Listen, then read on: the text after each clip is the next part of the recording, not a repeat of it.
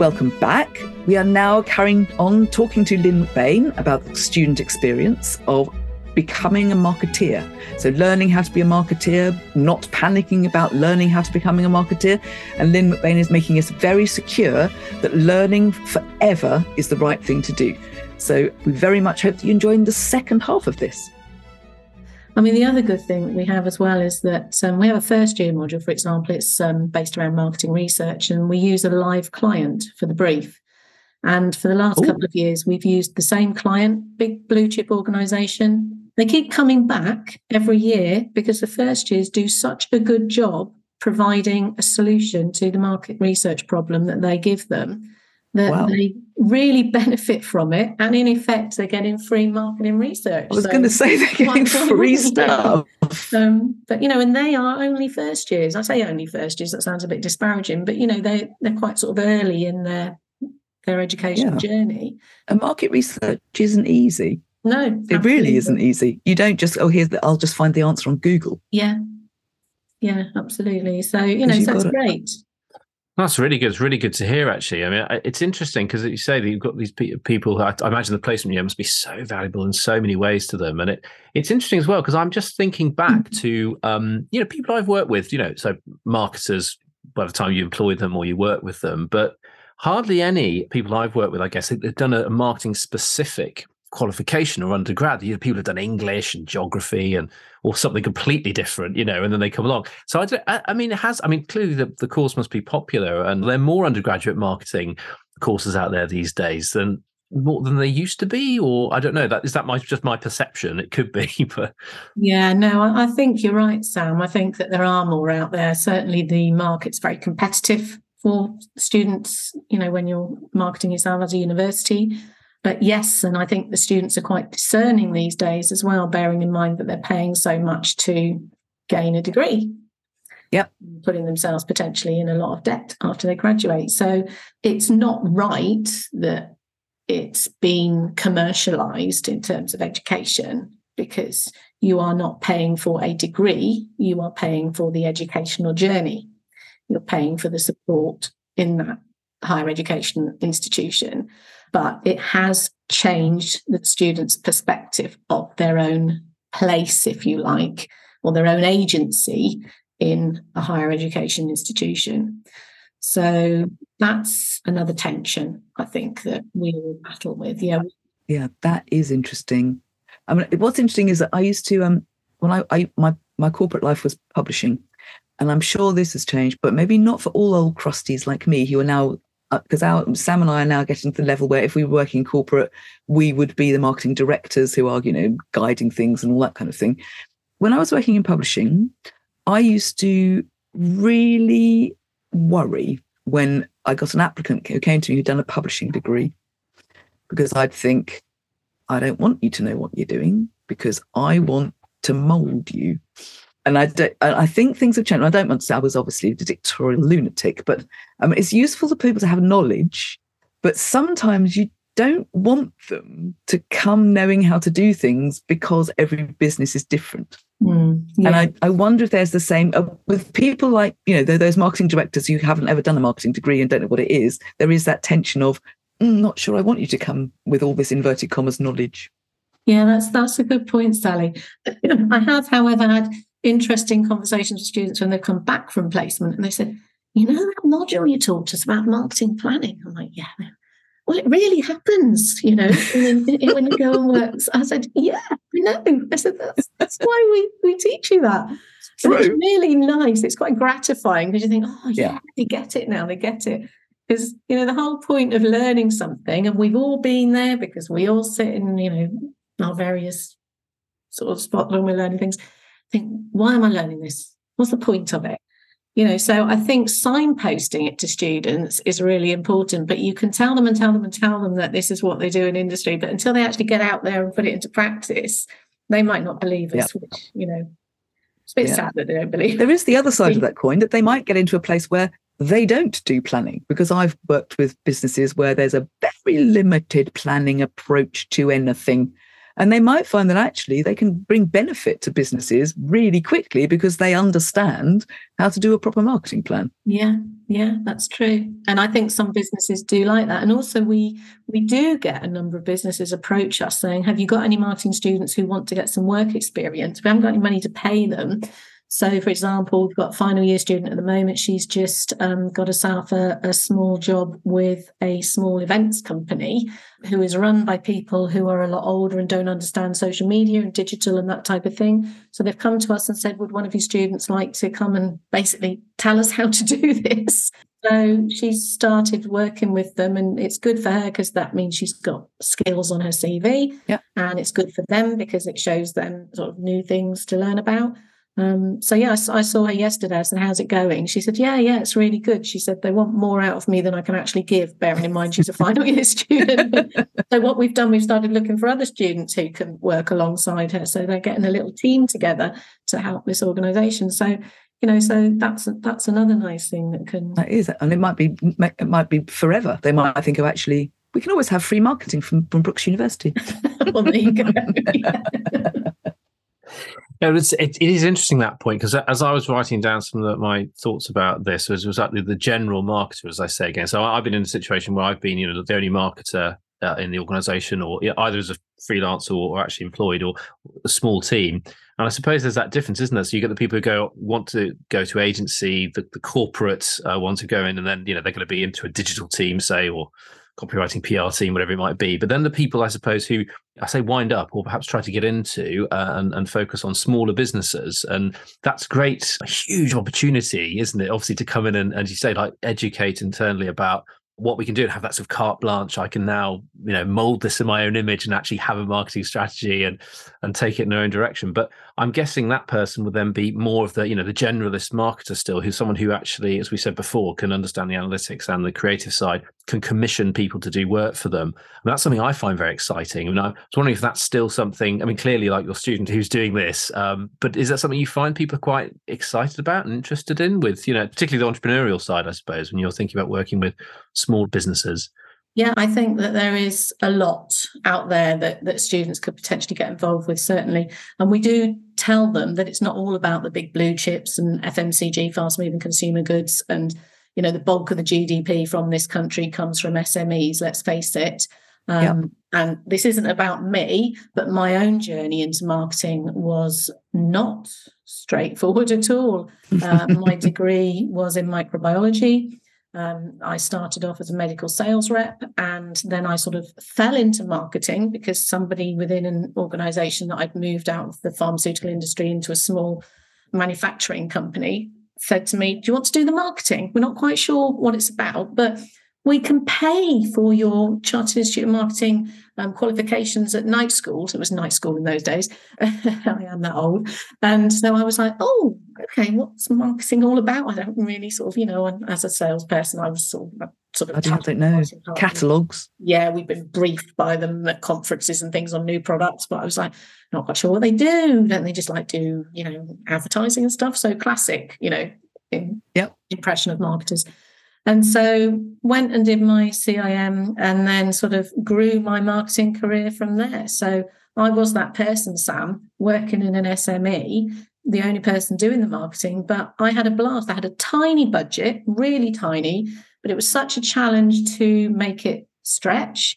And we did some amazing things. And um, I then bounced on to another company with a little bit of a bigger budget. It was still an SME and, you know, did better things with that. We won awards and stuff. And so, yeah, just really, really enjoyed learning about all of it, really, and how you could sort of work with with various parts of the organization and how a customer centric um, attitude is really important. I mean, you made a really good point just then that one that's why they need to do their business and maths bit. They need to do the budgety bit. They may not like it, but they're only going to succeed, particularly in SMEs and for entrepreneurs. Actually, if they've absolutely got a firm, firm hand on the finance bit.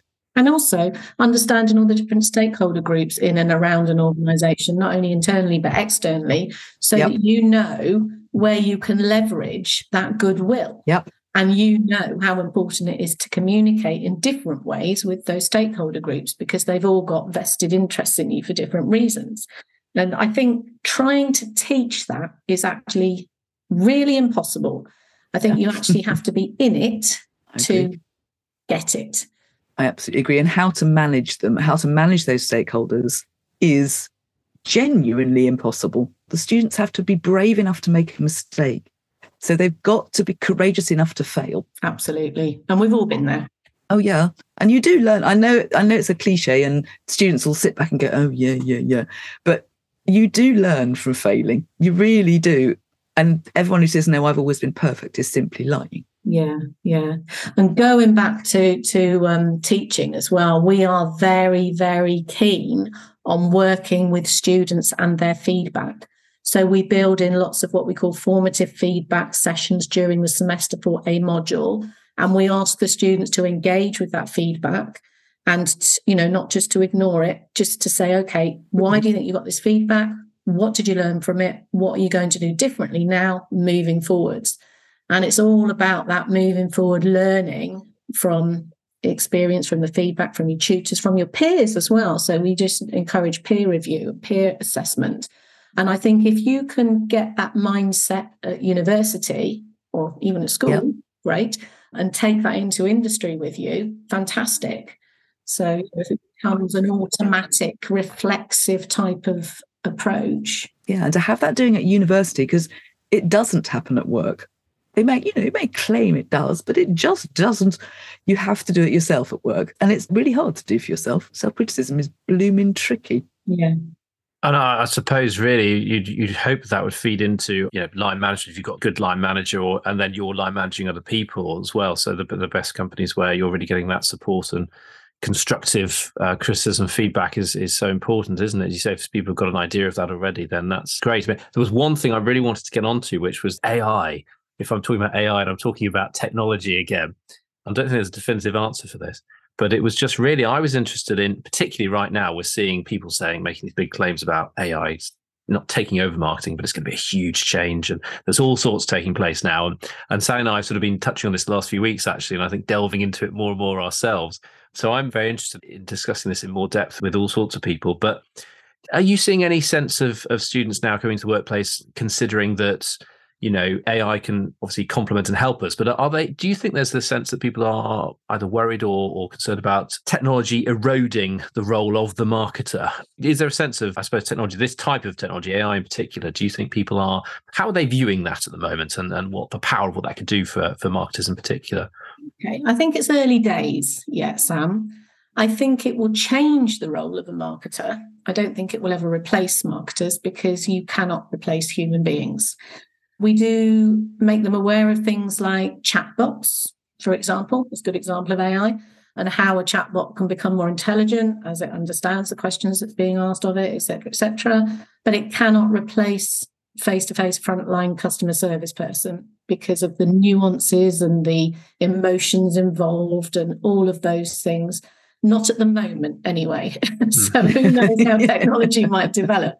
So that's one thing. And I think in terms of things like creatives, and I know that agencies now can access AI and they can put in a sentence of an image that they want constructed by AI, and then out comes a bear riding a bike down the main street of London or something like that. I don't know, whatever. Um, yes. so, you know, so that saves a lot of money because you don't actually have to get a bear riding a bike down the main street of London. Um, so you know, it's so I think it has a place and I think as academics, we need to be aware of that place and how that place might change as AI develops. But I don't think it will ever replace marketers. I don't either, because I think the value of authenticity, which is, and a tone of voice, and as you say, it's the human characteristics I mean, you know, funnily enough, that advertisement's got meerkats in it. The money can compare, money compare thing, which has got meerkats. And they've just brought in a new advertising which has got a wombat in it. And the wombat's a bit gormless and hopeless. And they they have a new strapline that says, Don't wombat it, meerkat it. So, you know, don't make mistakes, do it right with us. The reason that works is because that wombat is so human. and he so gets it wrong and that you so get why he's getting it wrong. So you can't otherwise everything's kind of perfect and marvelous and that's not fun at all yeah, yeah. I think as well, AI can probably alienate customers. Mm. So you, we all know the limitations of it. I mean, if you go onto your bank, for example, and all of a sudden the chat's like, "Oh, can I help you? How can I help?" and you're like, "No, you can't answer my specific problem. I'm sorry." Yeah. Because the AI is only as good as the programming that is inside it and the Yeah. intelligence that allows it to understand what the issue is. And so I think it can frustrate customers more than answer their queries or help. So hinder rather than help. And I think, yeah, it has got a place and probably with the more mundane, repetitive things, and let's let it have that almost. But but yeah, the the relationship building. I mean, if you think about business to business and account managers, you know, salespeople in business to business environments, they're in charge of lots of money inside a huge account. And you cannot replace that human interaction. You know, there, you will always need people to do that job. yeah Good. Hurrah. Yeah, that's good. I think that's a positive thing. I mean, as you say, I mean, I, I, I sort of see it in the, uh, you know, you think 10 years down the road, if there's the most positive way of looking at it is that, you know, AI and, and uh, technology or other automated technology can help complement, as you say, the work of, of marketers and perhaps replace, if it saves us time doing things that we don't necessarily need to sit down and do as human beings as much, great, because then we can focus on being creating even better campaigns and being even more closely aligned with our with our customers and and audiences. And so, yeah, sort of seeing it in that complementary way, which yeah, hopefully lifts the game of everyone, really raises the game for everyone, and that would be a really nice way to see it in the future. And I mean, I always I'm fascinated by this whole thing of you know like technology and regulation, this kind of stepping, you know, technology improves, regulation catches up, and and as we see time and again, you know, with use of analytics, with GDPR, etc., people want to have more and more authentic uh, relationships, don't they, with other humans rather than and with organizations. And an organization is what a collection of humans at the end of the day who are behind a brand promise, and that's why I'm always fascinated by this this golden thread of you know never using losing sight of the human beings, and anything you're doing is complementing that. So as a as a grand strategy, I suppose, if I was uh, marketing director in a company right now, that would be what I'd be looking to do. So it's um yeah, it's just interesting, really interesting to discuss this. There's all sorts of different people I'm talking to outside of marketing as well who are looking at use of technology. So um, I haven't really asked a question. I'm just making a point, really, an observation. But But also good. to sort of build on that, I think from the point of view of, of technology as it develops, it can also make it more difficult to access customers. If you think about the cookies and everything that's changed, Mhm. with regulations and GDPR and everything, sort of the data protection regulations. So you've got that. So it's harder to reach your consumers, if you like, en masse. But then you also have things like addressable advertising coming on board, where you can, you know, actually look at what somebody's media habits are and very precisely target the sorts of advertisements that they even see on their televisions. So, you know, obviously that's through cable, but but um, you know, it's it's so it's really so there's this juxtaposition, isn't there? As technology develops, it becomes more difficult to um, do marketing, but then as technology develops, it also becomes easier to do it, but in a different way. So that constant learning, I think, is is really important. And I know there is a concept in business about learning companies, but I think if you are a learning individual within inside a company, even so, when you leave education and you start your role and you're constantly immersing yourself in, you know, things that are being developed, I think that's really interesting. You know, like blockchains and um, NFTs and you know all of those things. There's, there's massive opportunity out there, but it's how do we use it? When do we use it? Why do we use it? Um, you know, with what benefit for the customer ultimately. So Oh, Lynn, I think that's a really brilliant way for us to round this off because actually we've come around to that students go in to learn things, but actually you never stop learning. They come in and they do their degree and they become a marketer, but they never ever stop learning. And you've just rounded that off just perfectly. Thank you very, very much for talking to us. Lynn, would you like to tell everybody who may be listening to us if anybody wants to talk to you or find you on LinkedIn or speak with you? Is there any way that people can find you? Yeah, sure.